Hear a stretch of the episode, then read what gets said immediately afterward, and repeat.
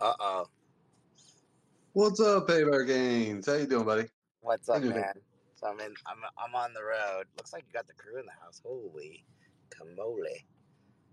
Yeah, buddy. You driving? Is that what you said? Yeah, yeah. Nice. Thanks for joining, man. We'll All get good going. We'll get, we'll get chatting here in a bit. for sure, Crazy day today. dude. Very crazy day today. Um, even crazier clothes today. Yeah, the close was nuts. That was like, uh, I mean, half of the day in about like 30 minutes, completely retraced all the way back to the upside. I'm like, ooh. And I was I was caught. Jeez, I was long AMD coming into the day too, and I'm like, I sent a notice. Okay, this is gonna be ugly morning for sure. Um, but my stop was like a daily close under 7130 and i swear if it didn't like somehow reclaim the entire day and looks like it's just going to continue to the upside i mean just semis in general were insane. We were with wolf in the morning i caught like nvidia for almost 200% upside. Q's was about the same upside am trade and then and then the downside after the pop was uh, like I mean, what's funny and and tough, right? We've gone from, you know, one moment it looks like it's a swing trading market, and the next moment you get a day like today, and you're like, oh no no, this is a day trading market. So I I yeah, just I just seriously. I just want to get I just want to get through it. That's that's for sure. yeah, man, that move at the end of the day. I mean, like you said, the Qs, just looking at the chart for the day, Qs popped early, then then sold off, and then just everything at that and the end of the day. That was nuts. Did not expect that at all. And uh I Yeah, mean, hopefully it's that's a sign I good, you know, good sign. there's Go a ahead. lot of there were a lot of good signs out there. I think we're both swing traders too, right? It's tough having that that swing trade mindset, and then if you even if you were short swinging in today and then you see this big pop out of the gate, you're like, whoa, whoa what's happening? It's very tough, right? Like it's kind of like that. You got to take profits quick. Uh, and I mean, really just kind of like let trades play out and be a little bit more patient. But um, sometimes it's just it's just not fun. So like my my memo to our group this morning was like, okay, look, we have swings on, but I need to take my swing trader hat off for just a minute and put the day trader hat on. And you know, if I'm red on some swings, that's fine. But like our I, I, my, my saying is like your ability to make money in the market has nothing to do with how good of a trader you are, but it's 100% tied to your ability to forget your last trade. Good, bad, or indifferent. If you can't forget your last trade, like you're to have a really hard time in the market. So it's like, just I'm to scout my way back to green real quick, do the best at, at, at that, and then see how see how it kind of washes out.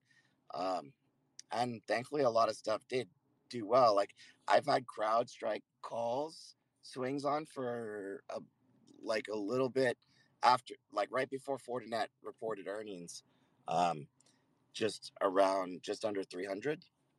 And then, like this morning, it looked really ugly. Like CrowdStrike opened at about 300 bucks, and within I don't know 20 minutes had rallied like $25 off the lows and closed at the highs today.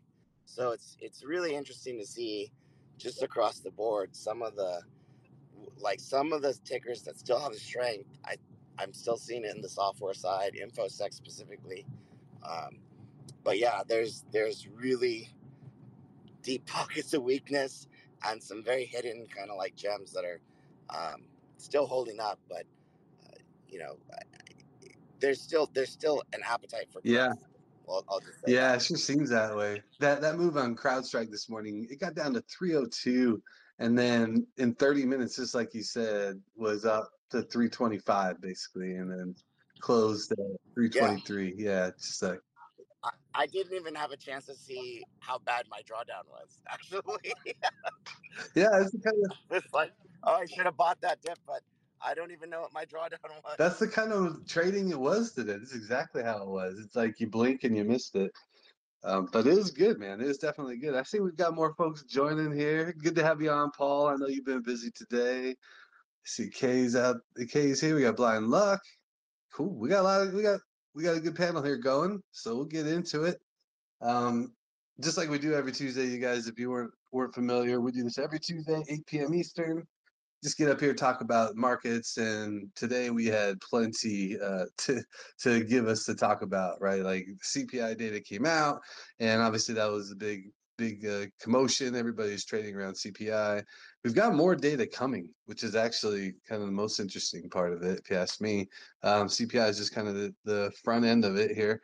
Um, and it was really interesting how the end of the day what paper and i were just talking about uh, at the end of the day here after um, well before we are talking about CrowdStrike, this huge rally that uh, basically re- recovered the majority of the the selling that happened during the day. So really interesting to see, you know, bull stepping in, however you want to look at it, and uh, yeah, well, I'm like now super curious about tomorrow. It's funny, like most of the day I was like, okay, I see what's going on here, and then that end of the day rally uh, was, was super interesting. Paul, what'd you make of that? Have you seen?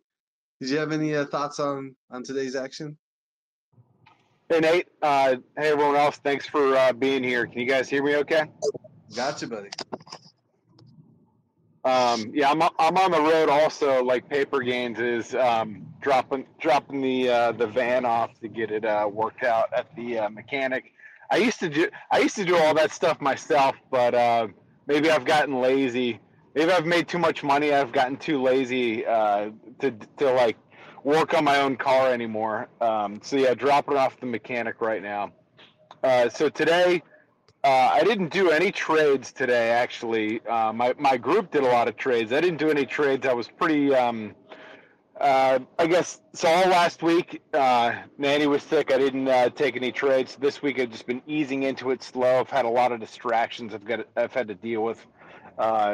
Doing tax stuff, contractors, everything else. Um, got a side business, all, all these other things that have been like pulling at my attention. Um, with Spy, it was pretty interesting. Um, you know, we had that major dump off uh, overnight uh, from from the um, from the, the macro news. I mean, and it wasn't even that bad. It's just uh, you know sometimes that's the thing is you can interpret macro data however you think you can you want to interpret it or uh, oh know this is a good print so we're definitely going to get uh, a, a, nice bull cases bull thesis here. Like the market's going to do what it wants to do. Liquidity is going to flow or it wants to. Um, so you can't always just like like there's a lot of macro gurus that that'll tell you one way or another like hey yeah if if we get it if we print over this if we print over X, Y will definitely happen. Like that's that's never the case. They never make it that easy. It's never that simple. Um, and so you had this major um, sort of almost like a release pressure release valve, like a dump off. Um, and so Spy was range bound for a lot of the lot of the morning there. Uh, it did peek its head out. Uh, you know, I'll, I'll, send a screenshot here when I get a chance. Um, know, I, I, always like to use the opening range breakout, the 15 minute opening range breakout. You get a upper bound and a lower bound. And for much of the morning there, um, SPY was sort of range bound there, peeked its head up a little bit. And then one of, one of my favorite tools to look at in time frames is a 15 minute time frame. So looking at the 15 minute time frame with extended hours off, you can turn on the 9 EMA. Uh, so 15 minute time frame, 9 EMA. And if you look at the SPY chart there, it just like it crests up, kind of kind of licks it for uh, two different 15 minute candles at like 11:30, 11:45, and then complete rejection dump off there. Um, and then you see it sort of uh, dump down to VWAP, go back up to orb high, the the high of the 15 of the opening 15 minutes, then dump it back down under VWAP, and then major dump off down to 491. Spy did and then, uh, like Paper was saying, 50% retracement from that. Um, you know, this is all harmonics. This is all math. It's uh, it's kind of interesting. The market is a solvable. This is a solvable conundrum, and uh, you know that's that's that's one of the reasons why many of us can be successful and and and sort of uh, you know grind, grind at it day in day out. Um, but yeah, it was pretty interesting. You know, looking at the chart in retrospect, I wasn't able to spend much time in front of the screen today because of uh, all these distractions sort of pulling at my attention. Um, but I am I am definitely excited uh, for tomorrow. Uh, you know, Friday we've got a bunch of uh, macro news, 8:30 a.m. Uh, tomorrow we don't really have much going on tomorrow. Uh, but yeah, but but um, 8:30 on Friday is is there's a Does anybody know if tomorrow we get December PPI revisions? I saw that on one of the calendars. Oh, really? Uh, and I know we had a, yeah, I know we had a bunch of revisions coming. Um, and I saw December revisions set for tomorrow, and I was like, hmm. Oh, that's odd. pretty interesting. Uh, yeah, I know. I know. Tomorrow we've got like crude oil inventories. Uh, Barr is speaking, but he's like speaking after hours, so it's not really relevant to anything. Um, and then Thursday we've got uh, you know, core retail, Empire State Manufacturing, unemployment. Uh, you got some a bunch of things at 8:30. Friday, a bunch of things at 8:30. PPI, the big the big Kahuna there. Um, so we'll see we'll see how the market reacts to that. Uh, and then also take into account that uh, Monday's a holiday.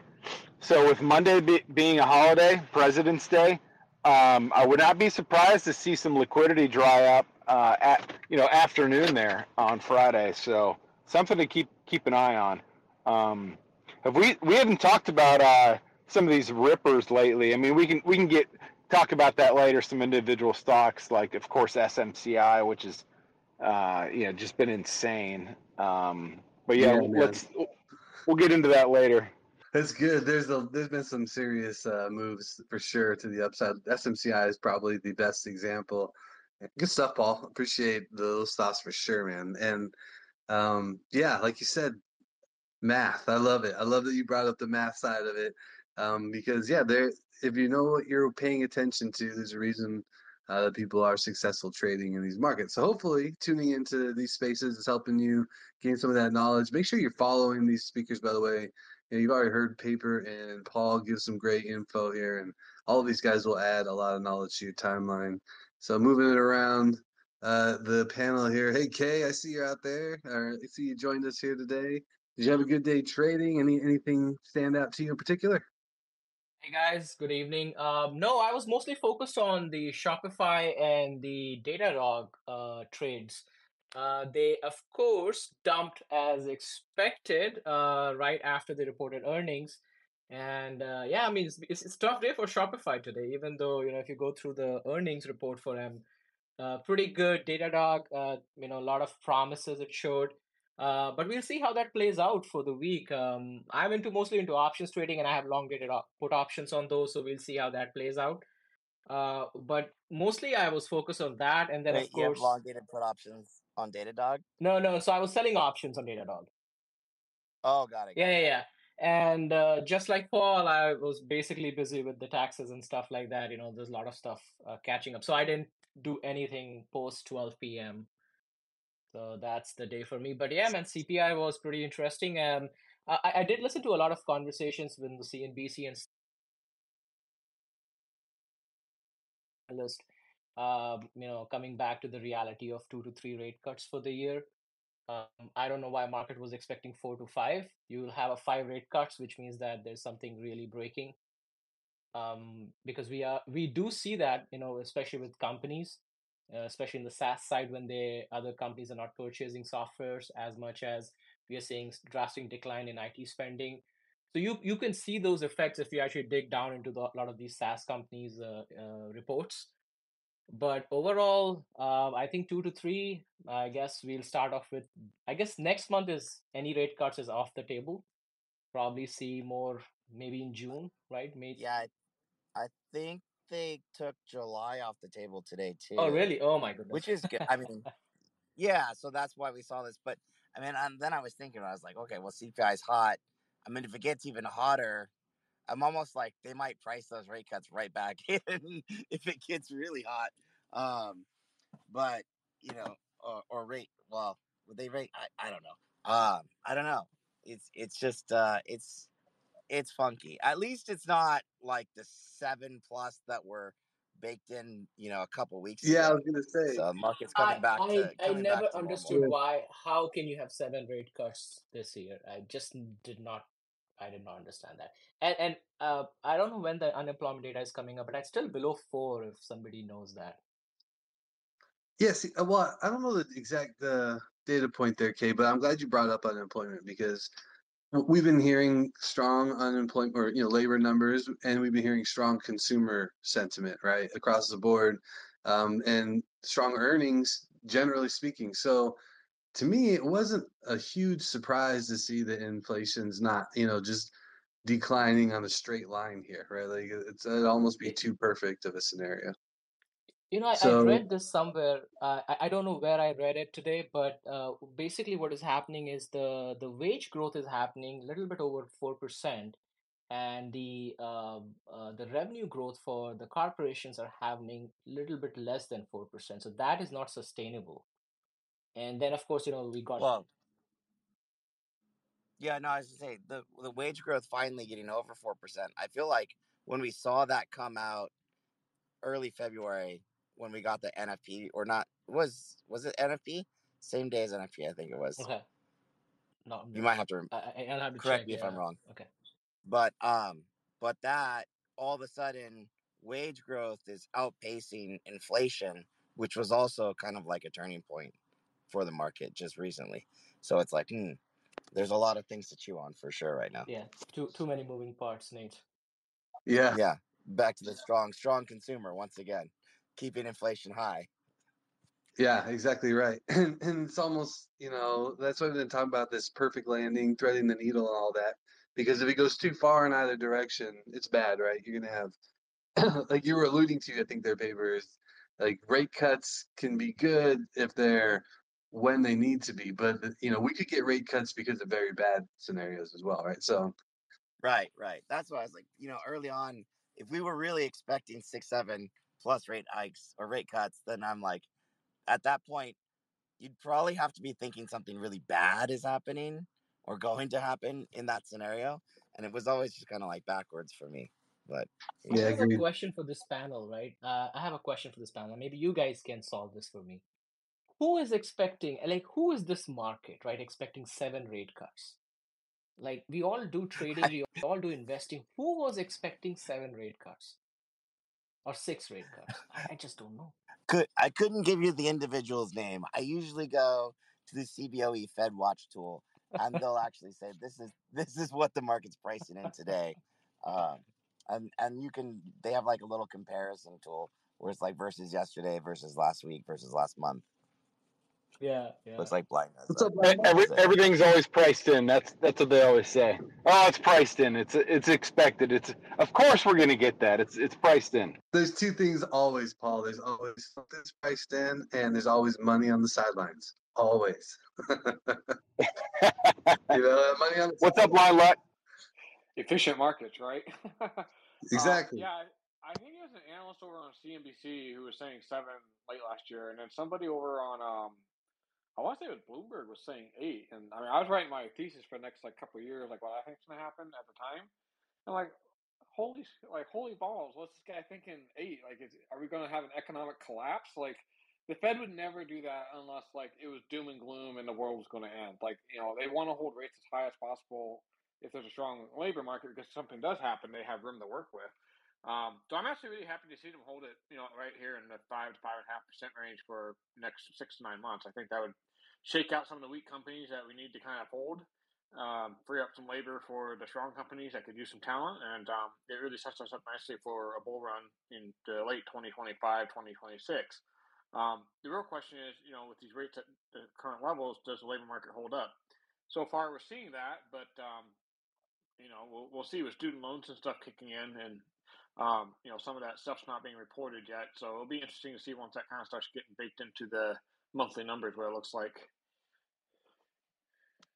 Yeah, agreed with that. There's definitely some headwinds that seem to have like they were in the spotlight and then kind of fell by the wayside. I think student loans definitely fit that category.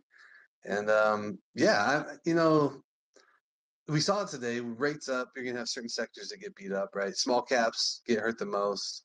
Um, biotech is another is a sector that gets beat up. Um, so I think that you know, I guess my overall thinking here is there's no way that the Fed is going to let inflation get crazy again. So as soon as I heard six rate cuts, I immediately like disregarded that because they're not going to allow a repeat of um, you know, inflation kicking back up and just being basically they'll get run over, right? Powell will just be forever known as the guy who let inflation come back, and so he's going to make sure that that doesn't happen. That's my opinion, anyways. And so the likelihood of us getting overly aggressive with rate cuts is probably not that high. Um, but if we do get rate cuts, you know, I have some thoughts on where I might go um, as far as you know sector rotation and whatnot in the markets. Be curious what you guys' thoughts are there are there, but maybe that's further down the line. I'm curious, Paul. You brought up individual stocks. There's a couple that um, have really been popping. Um, you mentioned SMCI. I saw Zoom Info go nuts yesterday after markets, um, ZI, and it gave a lot of it back, but not all of it. I mean, it's still up 14% today. And Zoom Info Technologies, I don't, I don't know if that is like going to be falling in line with ARM. It's another ticker that's been taken off, going crazy. Um, but yeah, uh, are there some tickers that I'm not talking about here? What? Zoom Info Yeah. is more like uh like it's SaaS, right? Like software as a Yeah, service. right. I don't know if you're familiar with them, but they're like a LinkedIn plugin. But um but yeah, it's more like that like ties into that whole AI story into that software as a service type uh type like I guess industry or subsector, if you will. Yeah. But So you think it- you think it might have some legs here? Hard to Um, say. I think let me tell you this. Are, are you familiar with the IGV like sector ETF? Uh, I'm not sure if I am. Uh, What's it, what was the ticker again? Say that again. So I IG IGV. Got it. like I as in Isaac, G as in gold, V as Yeah, in yeah. Uh, sorry, but look at that. I mean, that's at I mean just basically 52 week or all time highs, and they have a split coming. Um, so so this looks like it could be a little dip pullback right before the big break. Quite frankly, um, this is heavy weighted like things like CRM, uh, Datadog, Snowflake, CrowdStrike. Th- those those are all like major components in in that type of sector. But um, but yeah, I mean Zoom Info, it's a very small company, extremely small company. Uh, so I don't know if a lot of people would even necessarily know about it. Um, but yeah, it's just it's just technology driving efficiencies again one more time. Um, Yeah. but I, I think there's there's probably a lot of stories like that, if that makes sense. Like there's probably a lot of companies where I still think Snowflake's got a lot of room. Um, Datadog price action was interesting. Um, I would be interested to hear Kay's take on the call. I didn't listen. I didn't even look at any any metrics there. I used to sell Datadog back in the day, right? So got, coming from enterprise tech, um, and we worked with Zoom Info, but like I know that they should be okay. Like they do, they're the best at what they do. What they do, I don't know is that special personally, but um, but the the sector, like what they do, again, it's just kind of like driving efficiencies for large enterprise or even SMBs in in a lot of cases. So like if if yeah, if wage growth is there, it's just these are the tools that are um, you know, letting companies be more efficient uh, with with less spend. Really, looks like case. Yeah, go Like for it, it. Kay. Hey, hey. Uh, so I think one of the um, uh, there are a couple interesting points on Datadog. Uh, one, w- we saw that they started reporting a couple of metrics, and one of the metrics is that if a customer has bought two products, if the customer is using three plus products, four plus products, six plus products, eight plus products, something like that, they have started adding that as a metric. Now, in the SaaS space, um, because I work in the SaaS space and I'm noticing this major shift that is happening with enterprise, uh, medium-sized enterprise and large-sized enterprise. What they are doing is, is they are starting to consolidate their IT stack. And what I mean by that is a lot of these large scale companies, like whether it's CRM, Salesforce, whether you know it's Datadog, whether you're looking at um, Zendesk, uh, whether you're looking at um, you know uh, what's the other one, uh, Monday.com.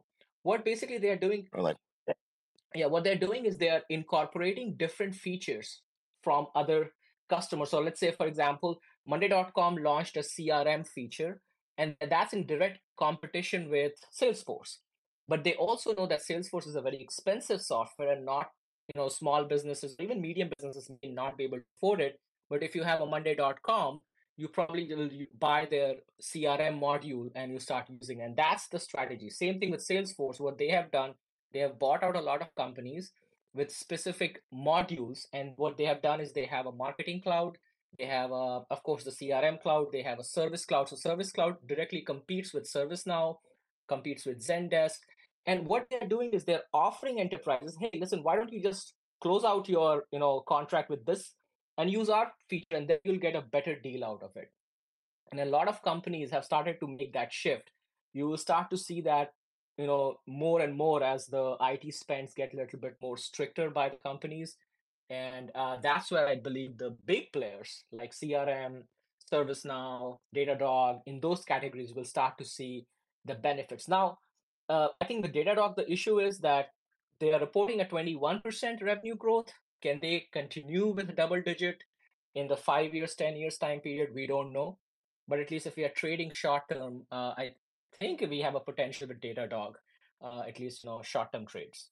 That's my take. Good stuff, Kay. I'm having a hell of a time with the mute button tonight. Apparently, I'm on massive delay there.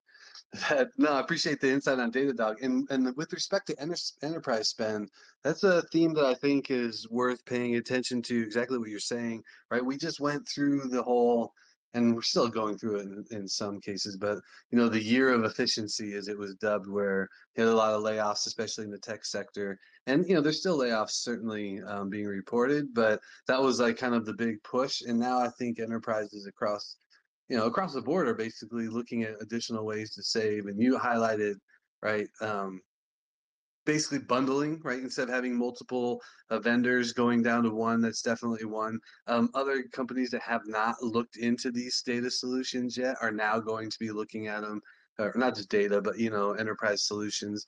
Um, so they'll be, you know, taking a look and possibly spending.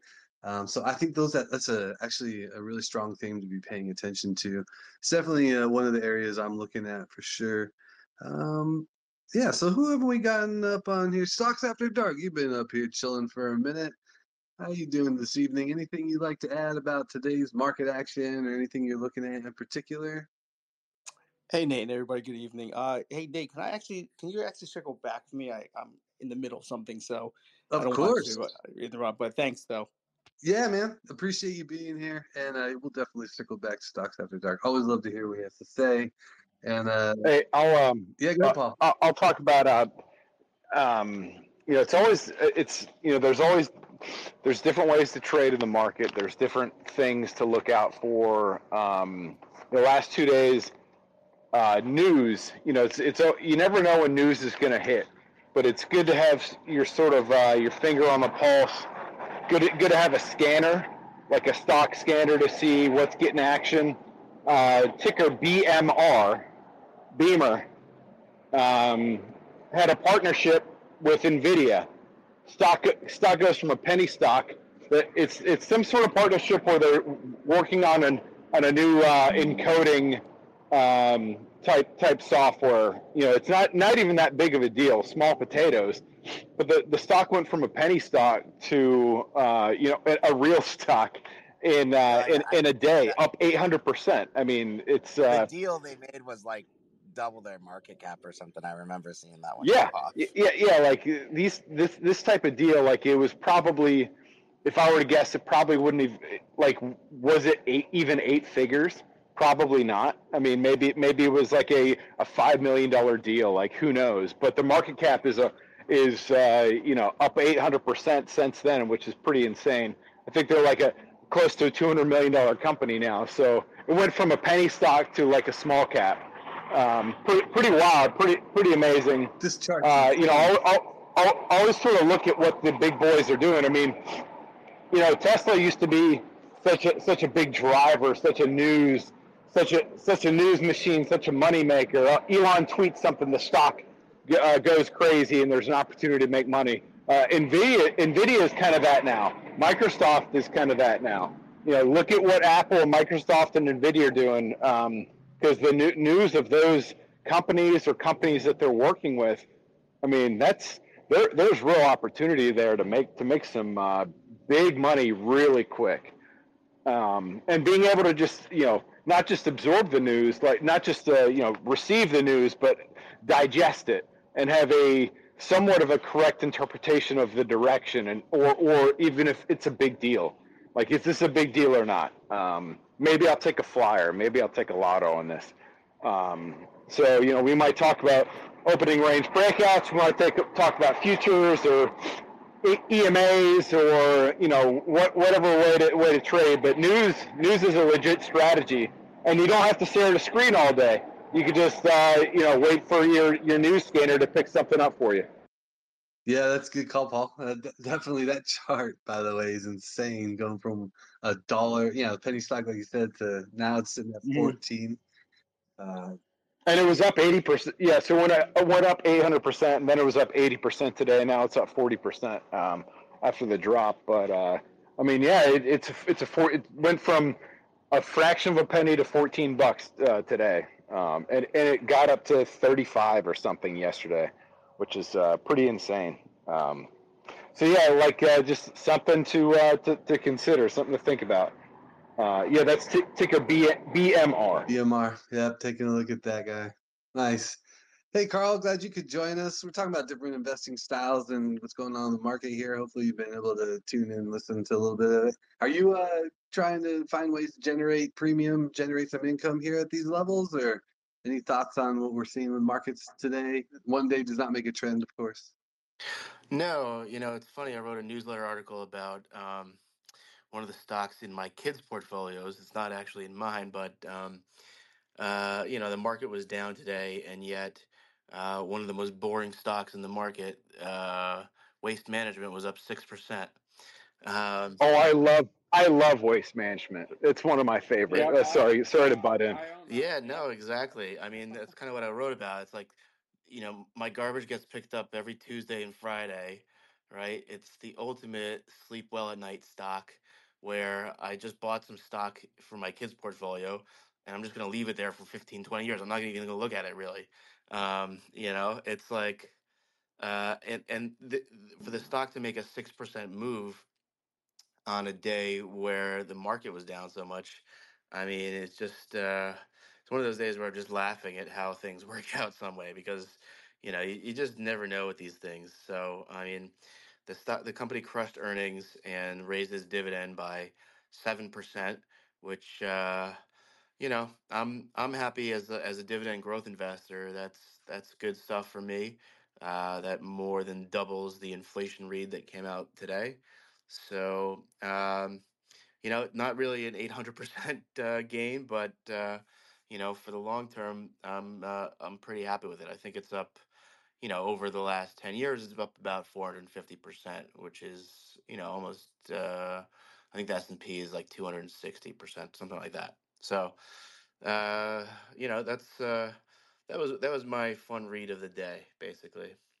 I liked it. Well, and, and, uh, yeah, you said, I'm not going to touch it for 10 or 20, 10 or 20 years. I mean, you could not touch waste management for 10 or 20 decades, really. Totally. Uh, you know, track, trash ain't going away. People are people are will forever be gross unless they figure out some way to you know teleport that teleport trash out of your out of your uh, out of your house or something. I mean, I I love waste management. Like you know, it's very discreet what they do and what what the the revenue the, the, the revenue that, that that's coming in. I mean, they have the ability to shoulder a lot of debt because they they know what they're getting. Uh, they can expand aggressively, even more aggressively. I mean, it's um, it's it's a great stock that's not going anywhere. Yeah, There's, and can anyone name a competitor? can anyone name a competitor to Waste Management? Do you know any other company that, no, that does no. what they do? The other thing with waste management I management mean, it, is just full package. They do recycling, they do yard waste, they you know all the environmental and stuff. Love them because they support all the recycling initiatives and stuff that the cities come out with. So I mean, that's a barrier to entry. You can't just be a new player and come in and say, "Oh, I'm going to pick up your trash." You have to offer the whole shebang and follow all the rules and regulations. I mean, that's that waste management's got figured out. Yeah, yeah, I mean, yeah, th- th- they've got that uh, economy of scale that they can shoulder all those regulations. Uh, the the only thing that, kind of like any utility, I mean, the only the the big, um, I guess, uh, the existential crisis is that uh, you know. Uh, locales can sort of just like prevent them from operating, like pass laws and say, okay, well, the city's going to handle this. right. We're going to do this in house or whatever. I mean, that's really the only existential crisis they have. Yeah, the thing so is, I mean, is they're what they so probably cheap. raised. Why? Yeah, Yeah, I mean, the only time I see a city do that is like if a power utility, for example, is ripping off the customers. I mean, waste management, like my bill's only like thirty bucks a month. That's not that bad. So as long as they're yeah, reasonable with their customers, I don't see that really happening. Yeah. No, Yeah, yeah. I mean, g- waste management's going to be around longer than Google is. That's an interesting comment right there. I like your article, or you know what you had to say about that, Carl, and what you wrote up today, article newsletter. Um, and it's crazy, right? We've got this is one of the things I love to talk about and point out and highlight, and you guys just naturally do this every time we talk.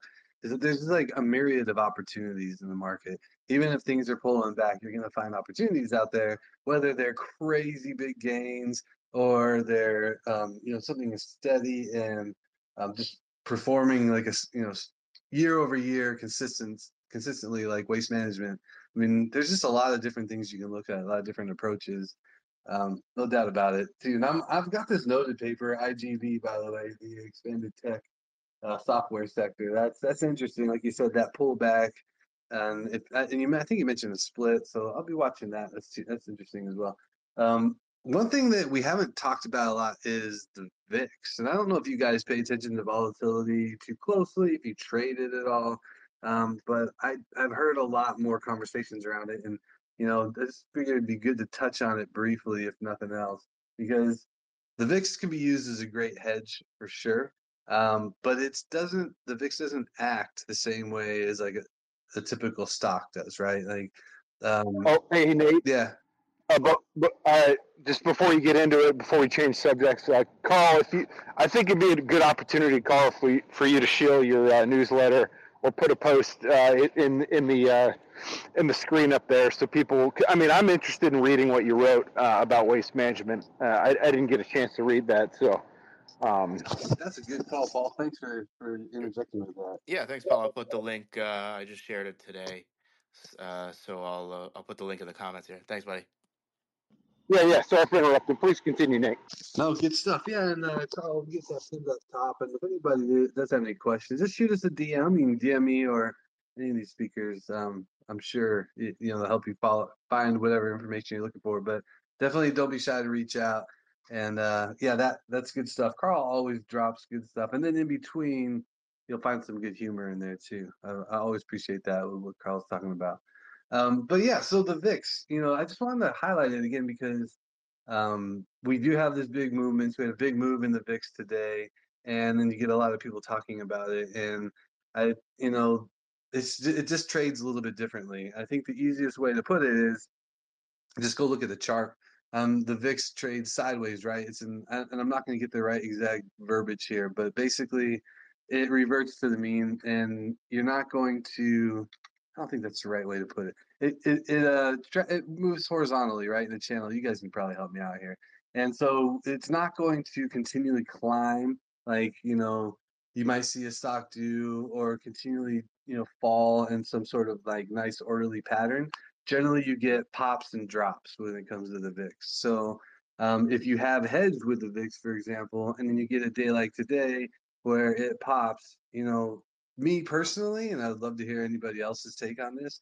Like I will immediately take a large portion of, of that position off if I am trading the VIX, um, because that's you don't generally see a lot of follow through. I mean, just look at the chart, you'll see that it'll pop and then pretty quickly retreat, retrace, um, and that has a lot to do with digesting knowledge, right? You'll get a bunch of concern, and then the market kind of digests like today's CPI data, for example, over the next few days, and we'll get some churn and some price action that'll settle out. And unless something else comes up, the VIX will probably settle back down. I mean, I'm not trying to predict exactly what will happen, um, but it's not something that'll just remain elevated necessarily unless there's continued uncertainty and additional data points that the market's like, you know, waiting to unfold effectively, right? And then, of course, any major event, black swan event, what have you, will send the VIX flying. So I like to use it as a hedging tool. Um, be curious if anybody else here likes to use it as a hedging tool. Um, but you just have to kind of be be aware of how it how it trades, if that makes sense. Anybody here else? Anybody else utilize the VIX or just me? No, I I, I do buy VIX, VIX calls, uh, but I didn't know I missed it this time. I didn't. How far out do you buy those calls, Kay? Uh, generally a month or so. Yeah, that's I usually go three four weeks out if I'm hedging with VIX. Yeah, yeah. I mean, I generally try to at least last year I was timing mostly the the the the uh, J Powell uh, speeches, but this year I haven't actually tried it. I've been busy with the other stuff. Um, yeah. And then there's of course UVXY, right? The uh, uh, the ETF that you could utilize. It's very similar uh, to trading the VIX, I guess, if you don't want to trade options, what have you. But um, yeah, yeah. I was just I want to bring that up, and maybe not everybody utilizes or pays close attention to it, but uh, I think it's a useful tool, and uh, you know, it helps, especially when you're trading options, to understand understand volatility in the markets. And in these pop, the juice gets us right into those options, and then when the volatility falls off, you get that IV crush, right? And that's also something that we talk about with respect to selling, you know, cover calls and cash secured puts, and taking advantage of that IV crush. So you know, we've got this elevated VIX, elevated volatility today. So pay attention to that, see where it goes, and uh, you know, trade accordingly, I guess is what I would say there. Paul, did you have something to add to the VIX? I saw you might have had something to comment there. Oh, yeah, yeah. Um, so I don't trade the VIX, but I do look at the VIX uh, every day. I look at it uh, sort, sort of as a, as a barometer of maybe, you know, where the market's heading. Um, I, I keep that on my screen, SPY, Qs, Apple, um, you know, sometimes DXY, the dollar. Uh, you know, a lot of times if uh, DXY is ripping, you know, the, the stock market uh, might might tumble. Same thing with VIX. Uh, you know, a lot of times if VIX is uh, is ripping, you know, you'll you'll see SPY uh, dip down a lot. Uh, it's not always a one-to-one correlation, um, but it's just an, it's just another indicator. I essentially use VIX as an indicator. I don't I don't trade it, but you know, I might I might have to follow you and Kay and, and uh, you know try that out sometime. They're chasing you, Paul. They're gonna get you. You better duck and hide somewhere. yeah, yeah, yeah. Uh, it's a common occurrence. I mean, I live uh, I live in a city, uh, kind of a suburban city uh, outside of DC, and uh, there's uh, there's a whole lot of that happening. Too much. So yeah, but we can we can save that for the politics spaces some other time. Oh yeah, we get a politics spaces going, and that'll be popping, I'm sure. yeah, what do you guys think about doing um, a VIX ETF versus options? Um, I've looked at it um, because you know, for me, options the VIX is kind of hard to time. I was thinking maybe ETF would be better. I know it's a negative carry trade, but like, uh, I, I don't know, just curious on your thoughts on that. Like you, uh, if, if you could trade options, I I would absolutely trade the VIX futures options instead. Why is that? But you just you want to like so Nate was talking about something earlier like in in the options where we call it like backwardation and contango, you'll see that a lot on VIX futures contracts, um, which you trade options on. Um, but yeah, the the ETFs they don't ha- there's no one to one doesn't exist. Uh, there's VVIX. There used to be something called TVIX. There's UVXY. All of them are leveraged. I, I think VVIX might be delisted pretty soon, just because they don't they don't really work that well. To be quite frank, um, they're just like short term trade, short term tools, if you will. But most of those are, are are built to go to zero anyway. So like you can't really can't really chart them um, because, like you said, they're they're very much negative carry trades um, meaning like you're going to pay heavy interest uh, just to hold them. um, but yeah, I, I I used to trade. I don't watch the VIX anymore personally. Um, I used to before zero DTEs, uh, just because of the way that the VIX is measured. I don't know if you guys are familiar, but it only measures a very specific window of SPX options. It's like, uh, God, I I forgot. On my YouTube channel, we have a video about it, but it's like, it's only from like 27 to 35 DTE SPX options that it actually watches. So unless it's in that window, um, it's not really going to be caught by the VIX itself. And once once once we got zero DTE SPX options, it was kind of like game over for the most part um, in terms of like the heavy barometer. But that said, you know the VIX real volatility, historical volatility should really even after today be closer to like 11 maybe or or 10 to be fair. So it's probably overstated uh, in the near term. Whenever you get to that 18 handle it's like whoa okay. And that's pretty much right where we peaked today um, so when it gets to those levels you can always be like okay uh, we'll watch it i do watch it like from a, a like a red yellow flag perspective like if i'm trading and i want to have a barometer on the side. So I do watch the Dixie. I do watch the 10 year every day, almost throughout the day. On like one of my screens, it's off to the side. Um, and and if it's the VIX, what I'm looking for, it's it's the days when we have a big green day and the VIX is up, if that makes sense. Um, so the the reason the VIX for me came off the table a while ago was because of that. You know, the window that it looks at, it doesn't really capture the the meat. It it used to capture the meat of where options were traded, but but now what it what it actually looks at is probably like maybe 15% of net option volume. Um, but uh, but that said, when we have a big green day and the VIX is green at the same time, that's when you get these big yellow flags, and you're like, okay, those are those are the days, those are the times when you're like, wow, this is possibly getting a little toppy. We actually saw that exact situation happen on Monday. So those are the kind of things that I will look for uh, on the VIX when when we do have the market going up and the VIX going up at the same time. Those are kind of some of your warning signs that the VIX is still very useful for today. But, and, and for the trading, for the trading part, Nate, I used to do not to get too complex. I used to do this ratio spread because I did a lot of iron condors back in the day. I used to do like a a long ratio spread, but you know, be short one, long two, and then when you get the pop, you just take one yeah. one of the two off, and it flips into a credit spread. But that was maybe that was... we can get a lesson from Paper Gains on Iron Condor, right? That's one of the strategies I suck at. nice. I love it. Paper, it's great to have you on, man. Hopefully you can join us on more of these because, uh, yeah, I'd love to get your knowledge. If you guys haven't come across Paper in the past, like check, he's got the, one of the most, if not the most legit discords I've seen, and uh, just an amazing trader. So glad you could be here, Paper, dropping all his knowledge. So we do here on Tuesdays. We drop knowledge, we share knowledge, we share what we know, and hopefully it's helpful for everybody out there. You know, not financial advice, of course, but just different perspectives. We've got people who trade options, trade commons, trade futures. We've got long-term investing perspectives. Um, you know, all of it, and we just try to get into what's most pertinent, pertinent, and um, you know, kind of applies to what's going on in the market. So with all the CPI data and all the, the movements today, it's just a super interesting day for sure. Um, and I think the rest of the week is going to be like like we said, we got PPI data, we got still more information coming. What have I missed, you guys? Like, what else do we need? Should we talk about? I know. I don't know. I would just say today's an interesting day for sure.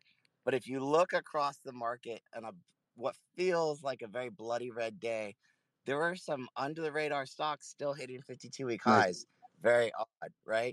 I think those are still going to be ones to watch. I have this sleeper trade that I bought at like 50, 60 bucks.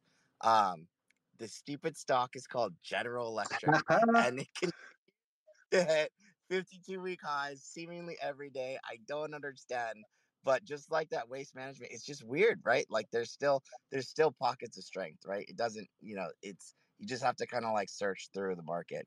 Holy um, crap! Look at GE. Yeah, this man. thing just powering it's, higher. I would never have thought this. I didn't. It's like not on my radar. This, I mean, you're probably a little bit late now. I got to tell you, but they still have they still have another stock split coming, right? They still have to spin off the aerospace business too. it's been nothing but up and to the right since October Not joking. I bought this before the healthcare spinoff, and even GE Healthcare, which we got like uh, one share for every three shares of GE. G, look at GEHC. Okay, that was issued at forty bucks, dude. Like, at, you got it for free, but it was issued at forty bucks. The stock is also fifty-two. It's already doubled. Wow. Yeah. Or no, it's not 52 right? Sorry. It's doubled. Almost 52. It's very close. Yeah. But wild, man. Wild. Yeah, these are insane moves. GE from 50 up to what was that? 140? What was that? Just look back. Yeah, 141, 142.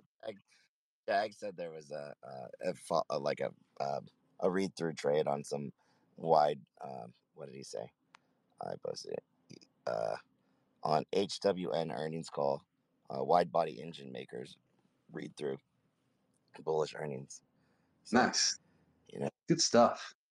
Hey, you know, one, one thing we didn't talk about in, with respect to the inflation data, and I think it definitely ties into everything. And, and Blind Luck, you brought this up in conversations earlier on, was the real estate markets. And since we've got people from all over the place up here, any thoughts on real estate prices in your areas, you guys? Is real estate holding up? Is commercial real estate, you guys? Anybody have any um, kind of sense on, on that? Because I do think that is going to have a, a big, big impact on things moving forward. And uh, yeah, Blind Luck, what are your thoughts here? I'd love to hear them. Yeah, I know this isn't a real estate space, but um, it is a huge part of the CPI, so I thought it'd be kind of interesting to share.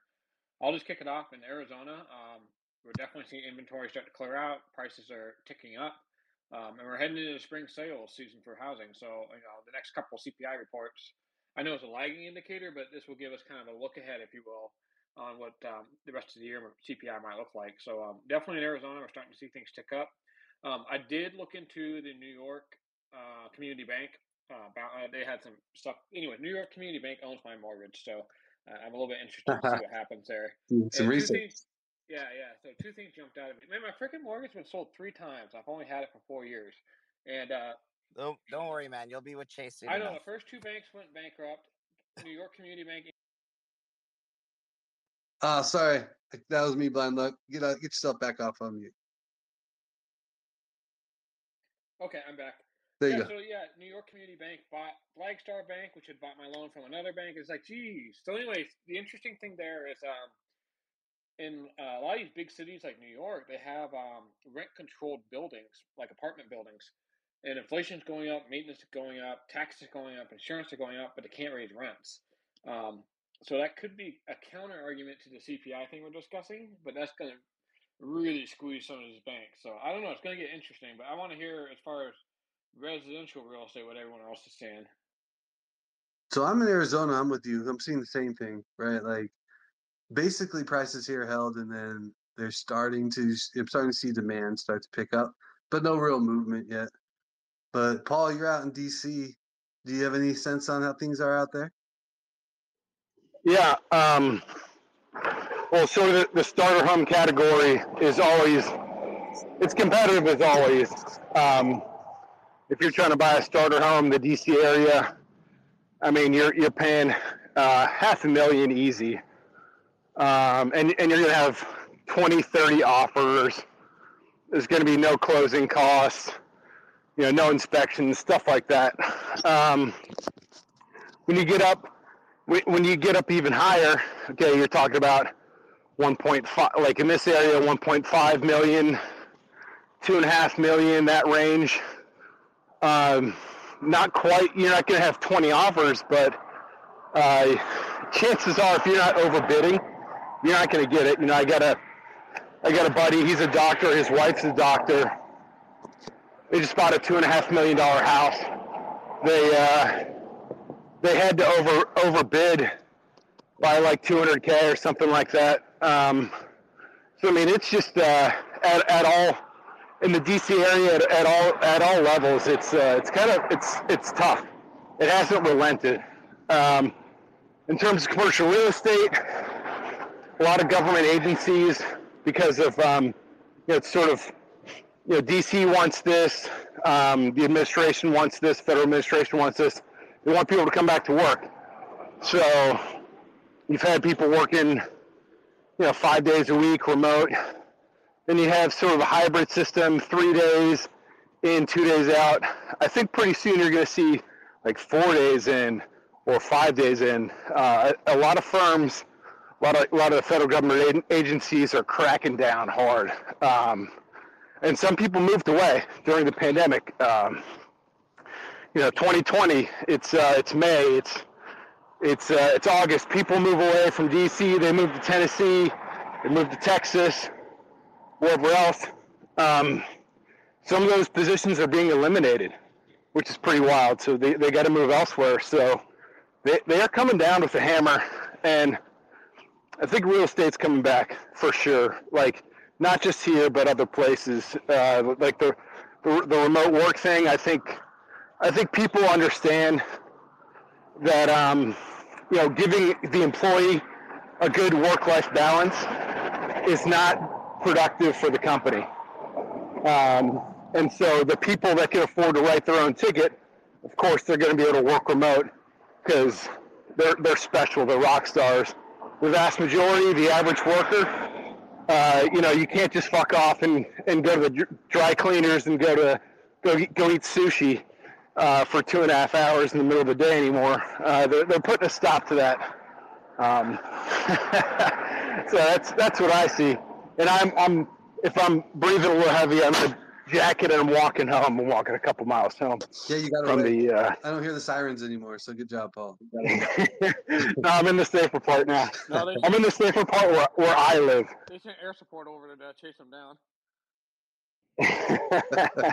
but uh, but but yeah, it's it's brutal uh, around here, uh, Northern Virginia, DC area. It's Yeah, I'm brutal. with I'm I'm with I'm with on Paul with that one because uh, you know even if you look at the the need the, the job response the job openings right? Most of the jobs I mean remote jobs have become scarce even like you know for companies. And of course if you're in the financial sector it's five days investment bank five days banks five days. Uh, healthcare is one sector that I would say that hybrids still exist and uh, a lot of small healthcare companies are still into completely remote. But that again depends on the type of job you're doing. If you are into the IT side of the shop, yes, you are probably remote or hybrid. Uh, but yeah, if you are in the frontline nurse and all those, those will never work from home jobs. But yeah, I think the trend has changing. Um, and we'll see, you know, if that sticks with it or eventually, you know, people, you know, start back traveling five days a week with two hours, three. I mean, I used to travel two and a half hours each way when I used to work midtown. And trust me, that was the most miserable time of my life. oh man, I'm a work from home trader. I do not want to hear this talk about back to the office. It just depresses me. But uh you know, that's just not not what I want to hear. Um I I do hear it though. Like I definitely have seen it. Uh the the empty office spaces a lot of pressure on these companies to get those buildings filled versus what would be nice to see, which is taking steps to learn how to actually embrace a hybrid type atmosphere with more remote workers because in my view there you can get better talent right and we'll go a little, little bit of a tangent here but you can get better talent if you broaden you know you're not just regionally uh, restricted right and um, it, it's up to these companies to and some have figured it out and they're going to get the best talent and uh, to figure out how to have a remote you know a, a largely remote culture um, that can still you know allow people to grow and develop. You can be fresh out of college and not feel totally lost. And it's not just those with the experience that have been there that are able to do it with ease right? Like there needs to be real investment and real time put into that. And i just haven't seen it for most of these corporations. Everybody's just taking a lazy route and saying go fill our offices because we're paying rent on them right? So i i do think once that if, if there is a flip there where they start figuring out ways to repurpose these uh, commercial spaces, then maybe maybe there will be a shift there. But that's that's my optimistic thinking. What do you think, Blind Luck?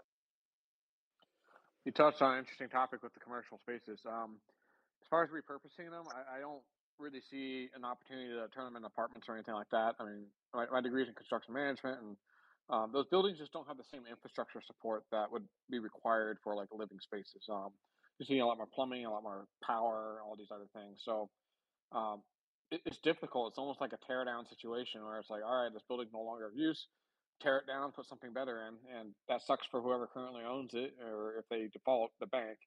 Um, but as far as remote work, I, I think what we're probably going to see is um, lower level employees coming back into work, but you know, people like your directors and stuff who already have to touch a bunch of different locations, they'll probably be allowed to work remote part time, kind of hybrid, like you're saying, and then they'll go out in the field and do what they need to um, when it's required. So uh, I think your more skilled labor, the people who can command a higher wage, will probably be you know somewhat flexible. The company's going to work with them because they know they're top performers. The lower level people, if they don't get outsourced to India, are going to have to come back to the office. Is you know just to touch upon that whole the point right i think what blind luck is saying is absolutely correct and even if you are coming back to work you know the work will still move offshore because it's it's, it's cheaper. It's as simple as that. Uh, you know there's only so much.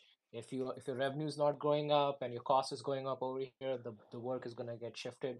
Whether it's large companies or whether it's small companies you know i mean india is now expensive honestly. Now you know i've seen corporations actually moving it to vietnam Yeah, I mean, we they also have a big english population we used to um, outsource a couple hundred jobs um, to India and uh, Pakistan, and yeah, they're they're well educated. Um, the individuals are highly motivated, and um, their English is pretty good. And for a lot of technical roles, you don't need perfect English. You just need to understand what you're doing and go code it or go design it. We we primarily at my company used them for drafting services, so they'd read design blueprints and then do shop drawings and stuff, and just a lot of computer work, really. Um, and yeah, I think Well, and it doesn't and go ahead.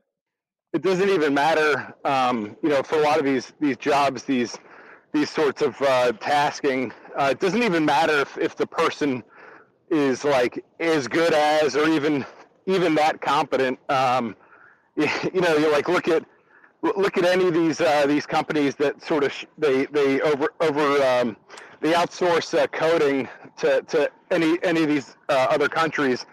It's not going to really affect the, thing is, it's, it's every manager that's like they all have uh, short term, kind of like politicians. They want to make sure that they hit whatever target they have to hit this year, the next two or three years, and then they're gone. They're moving to another company. So it doesn't even matter to them in the long run if the if the code is spaghetti and it doesn't even work well. Uh, you know, they were able to deliver a product and ship a product uh, un- under budget. Uh, you know, under under uh, under the deadline, and uh, they get a fat bonus. They move to Facebook or Google or whatever else, yeah. and I, uh, I hate to say it, I did it. Like I was that guy. Like you know, I had you know ten direct reports, and we had a couple hundred people overseas, and my direct reports would check all the code, and we'd catch what we could, and deliver to market. And uh, a couple things get missed, you just fix it. You know, and it's you know significantly cheaper. So if you're sitting at home in your pajamas, working two three hours a day, thinking you got it made, I guarantee you, an Indian worker that's working you know for one fifth the wage is willing to do a better job than you, or you know at least you know complete the project. So, anyways, we were kind of sidetracked from real estate. I just um, jumped in on the um, remote thing since I have some well, that's experience my uh, outsourcing.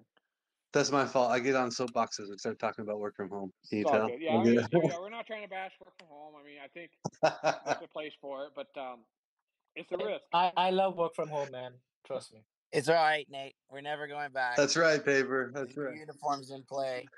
T-shirt, shorts, flip flops. well, Can't a- remember last time. a- and to anyone out there that's you know working remote right now, listening, uh, the best way that you can avoid you know be, becoming becoming obsolete is make yourself indispensable. Uh, make, make it so that uh, make it so that you fail the bus test. You know, the bus test is is uh, okay if if uh, if Bob over here gets hit by a bus, how screwed are we on this project? Uh, you know, if, if if you're indispensable, if you fail the bus test, then uh, then you can sort of write your own ticket. And uh, whatever you got to do to make yourself indispensable, do it. Um, you know, if if Yeah. that's if, if yeah. Yeah, hundred percent. If you're someone who just follows a procedure and anything comes up and it's outside of that procedure, you just throw your hands up and throw it back to your manager, like, "Oh, I don't know what to do. This isn't my department." Yeah, you're the first person to get outsourced. But if you're a problem solver Yeah. and you can wear multiple hats and you truly understand the company's missions and uh, what they're about and how to, you know, how they want to do things, then yeah, you're probably going to be okay. they'll repurpose you if they outsource your job. You know, they want people like that. But there's plenty of people, you know, they just want to be a seat warmer and click the same key over and over and over because it's easy and they don't have to think. And those Yeah, are people yeah, be a- outsourced. Exactly. Yeah. Be a problem solver. Make it so that your boss and your boss's boss know that uh, hey, if, if I if I give Joe a problem, I know that he's going to make this problem go away for me. I know that he's going to clear things off my plate. Yeah. If, if you're just a seat warmer, a button pusher, um, if, if your job is to go in there and, and uh, is to like drink coffee and talk about the Super Bowl, uh, if that if that's like if you're the mayor of the water cooler, which by the way, you know, doing the politics thing, doing the um, do, doing doing the thing where you're making people like you, because if you even if you suck at your job, if people like you, they want to try and make they they want to try and like keep you somehow. They want to try and uh, you know help you out and, and and work with you, even if you suck or you're mediocre at your job. So, but we we could talk about this uh, all day, and we should probably get back to real estate.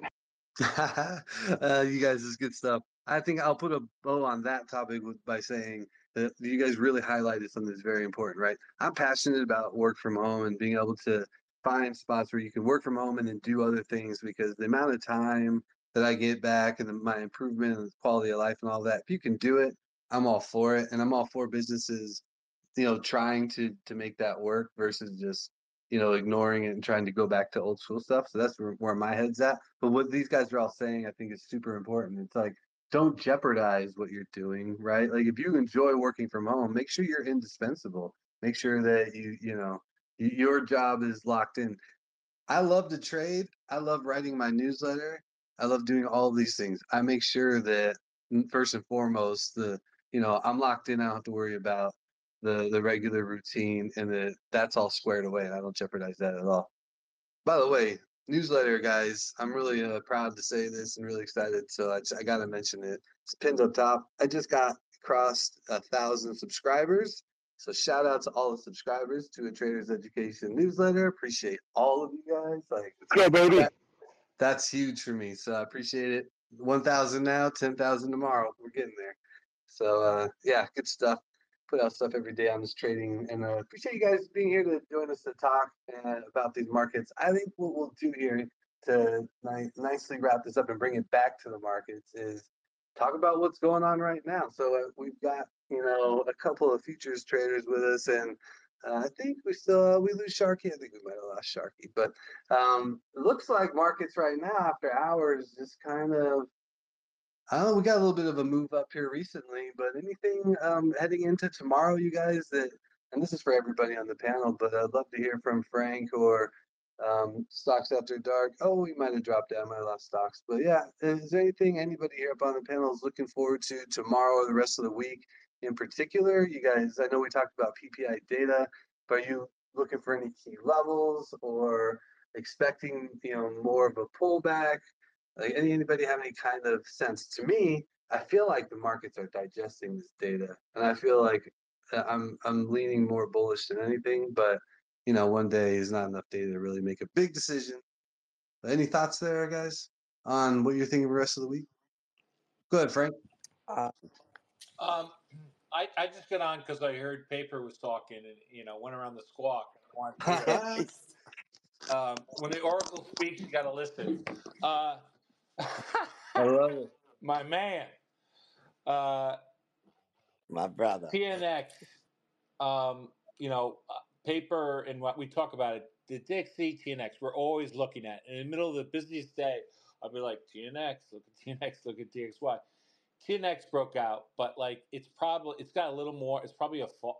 I think it's all a false breakout. I mean, it looks like it's about to go. Dixie looks like it's about to go. They're like right there, but they'll probably pull back. This seems very much like we had in early December, where we had that few, that terrible day where you know everything just looked awful. Um, you know, they brought him back to life in the last 30 minutes today. So, you know, that's my guess. I mean, futures right now are. Uh, NQ's up nine points. It's basically flat from the close, um, but they have a little bit of a positive bent.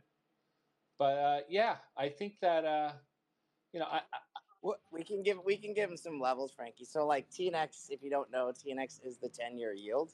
So four point two is the critical level, right? So if we're over 4.2 IWM and the small cap cohort, probably going to have a really hard time, right? If we continue to go higher on TNX for the 10 year yield, then then we get to like probably larger cap trouble.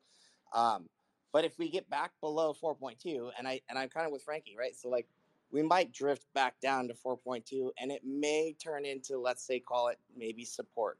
But that's going to be the level to watch for the foreseeable future, at least the coming weeks or week, let's say, a couple days at least, right?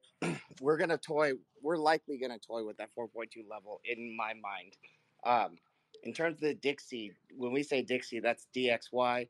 Uh, you could also own it via something called UUP, but that's the dollar index. 104 is critical, right? So if the dollar or the Dixie is below 104, then we can get off to the races but we could never really get below that that 104 level. So that's kind of like your, I'd call it like inflation kind of barometer, if you will. Um, you know, if the dollar's like ripping to the upside, that's also kind of like a sign of like where's money flowing out to? It's literally the dollar. So if the dollar's ripping higher, it's literally money coming out of stuff and going into the dollar, which is like the safest safety. Uh, that's not really what we want to see. So we do want to see the dollar get below 104. If we can get the 10 year yield under 4.2, we can get the Dixie under 104, that should be good um, it, after after that. But above that, it's going to be choppy. And in terms of the market, for me, this goes back to I always go back to these non-farm payroll days, right? So to me, fundamental events create my technical levels. And NFP, if you don't know, like if you're ever learning stocks, they'll probably the first one of the first things you'll probably learn is like from a macro perspective, non-farm payrolls is probably the most important number of the month every month. But how do you use it? How, like, what does that even mean? Typically, it sets the higher lows for the month, right? And so if you look back on the chart this month, February, it was February 2nd, just that high and the low of that day's range, right? So the high is 496. Look at today, and you could do this for the Qs, you could do this for diamonds too, for whatever uh, and it's going to match up and you can back test this this is like 100% um, look at where we popped to this morning and where we rejected it's exactly that february 2nd high that's not a coincidence right um, the low end of this range is 489 spot 01 uh, in between that 496 and 489 level we're chopping we're going sideways we're not necessarily breaking down um, the dip buys would probably be around that 489 level uh, but you know that has to hold for any kind of uptrend for like the the longer term uptrend to stay intact, right? And when I say longer term, um, let's just say you can take the lows, take all your lows from January, from this January, and connect them in a straight line, right, from January this year, and you'll have yourself a nice little uptrend. And that uptrend stops where? Exactly where we stopped today.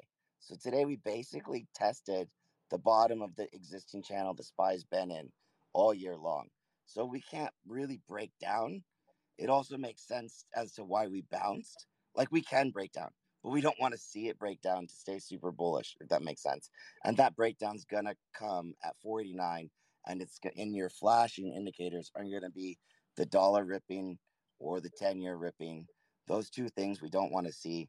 Uh, if you see SPY kind of like bouncing off that 489, you see the Dixie coming back down below 104 or towards 104, and the 10 year coming back towards 4.2, maybe even a little bit lower, then things should be back to normal. And we're just continuing in this channel. And this morning's dip may have just been like another dip buy opportunity. But until then, it's kind of like you're in this chop zone inside that 496 to 489 range on SPY. I just can't really say that we're going to go one way or the other if that makes sense like for me my my my strategy says wait or trade sideways if you will Yeah. and sharky's back Yeah. Hey, what's up, guys? Sharky. what's up buddy Got the whole crew here late night. That's cool. Yeah. late night. We like to have a good time, Sharky. You know that. How you, hopefully, Of you having a good time of it.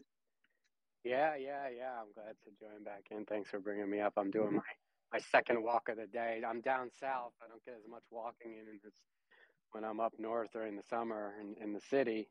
I have to remind myself to walk and try to be active down I love it. I just did a two mile walk in the uh, in the cold, and dropping my car off at the mechanic. It was uh, it was a great walk. Thanks for everyone for uh, keeping me company.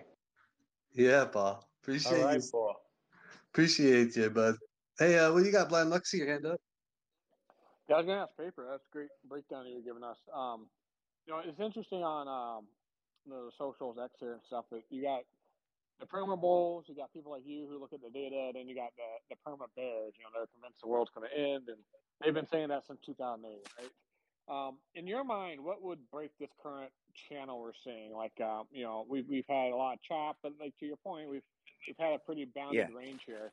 In your mind, what would push it So- down? Like, it, you know, what would be like a worst case scenario? 489 489 on spy right like that cannot break down below that so when i say break down so i'm a swing trader in initially right? And when i look at these kind of things i have to look at this with the swing trading hat on. I can't be looking at it with the day trading hat on right?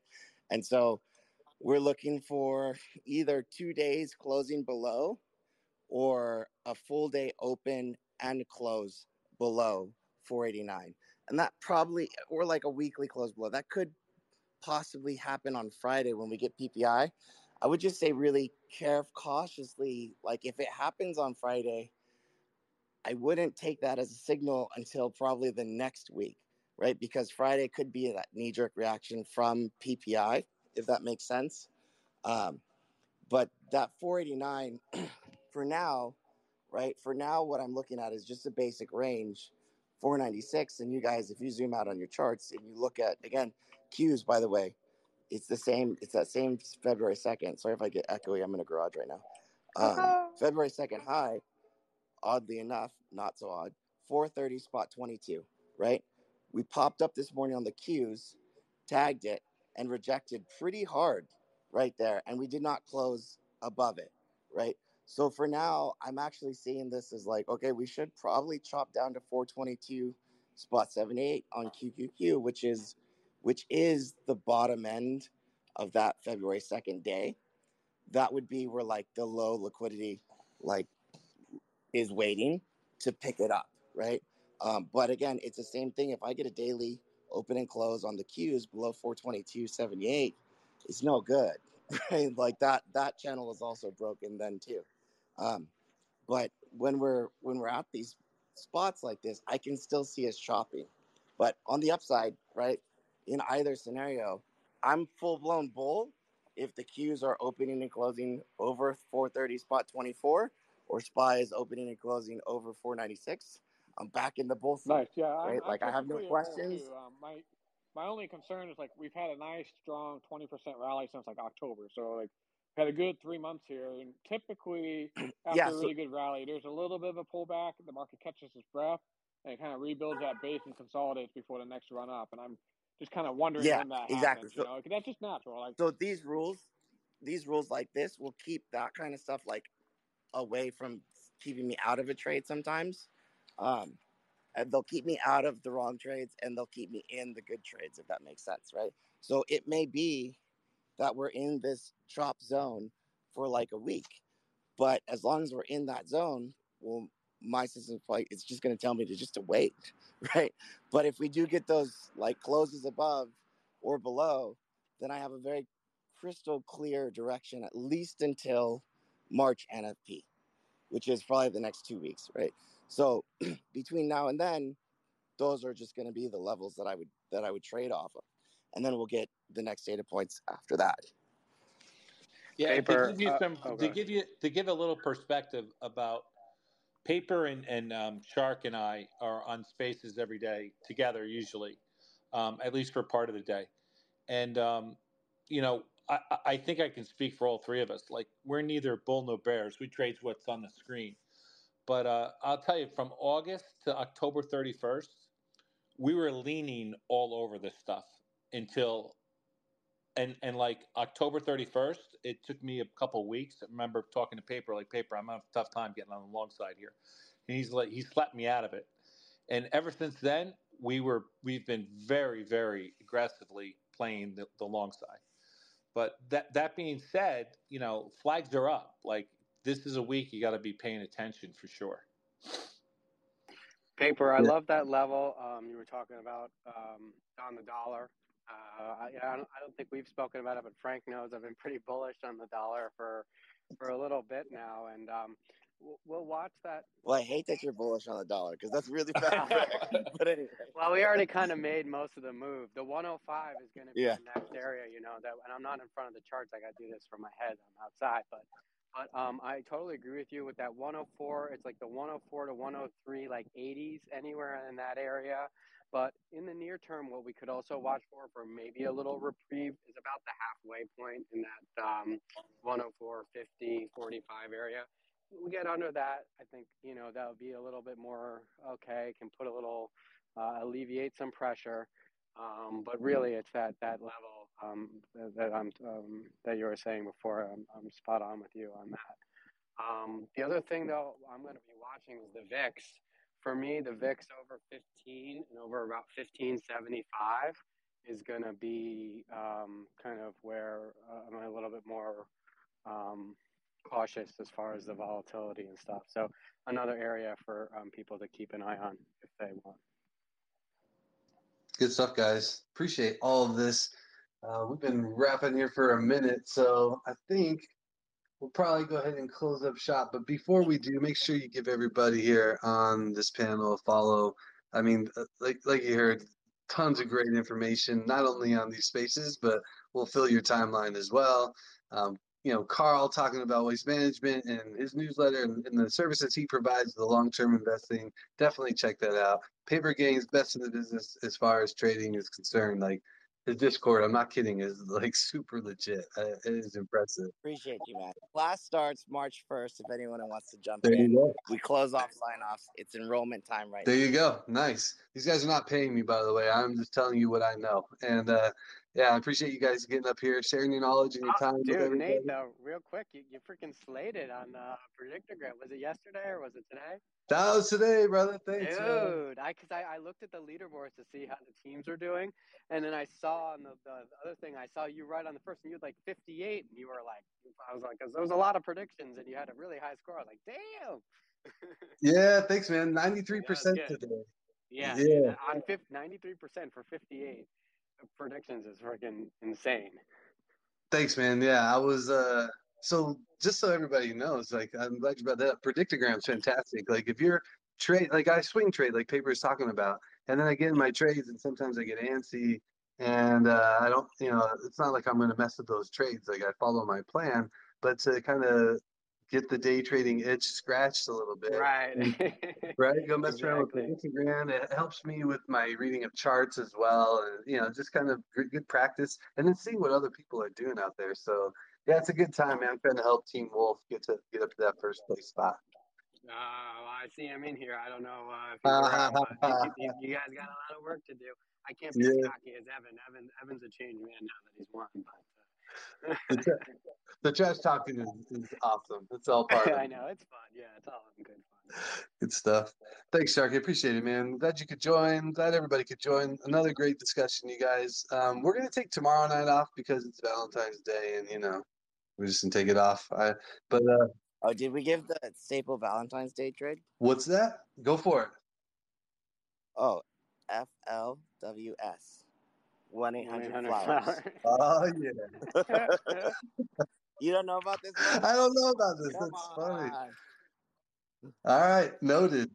True story. You got a story? You got a story, Paper? tomorrow. No, no, I was saying it's a true story. You watch. It's almost like yearly. It's just like some random daily pop. I don't understand That's- why. Well, I mean, I know why. That's funny. All right, cool. I'll trade FLWS tomorrow a little bit. You heard it first. The flower trade. nice. There you go. Nice. All right, guys. Have a great evening. We'll catch you on the trading floor tomorrow. And if you missed any of this, you can uh, check the replay for sure. I got the record going, and also we'll have it on the newsletter dropped first thing in the morning. So have a good evening. We'll catch you next time. Thanks, everybody. See you, Nate. Take, Take, care, buddy. guys. You Thanks for having me. Good game, team. It was a lot of fun. Take care, guys.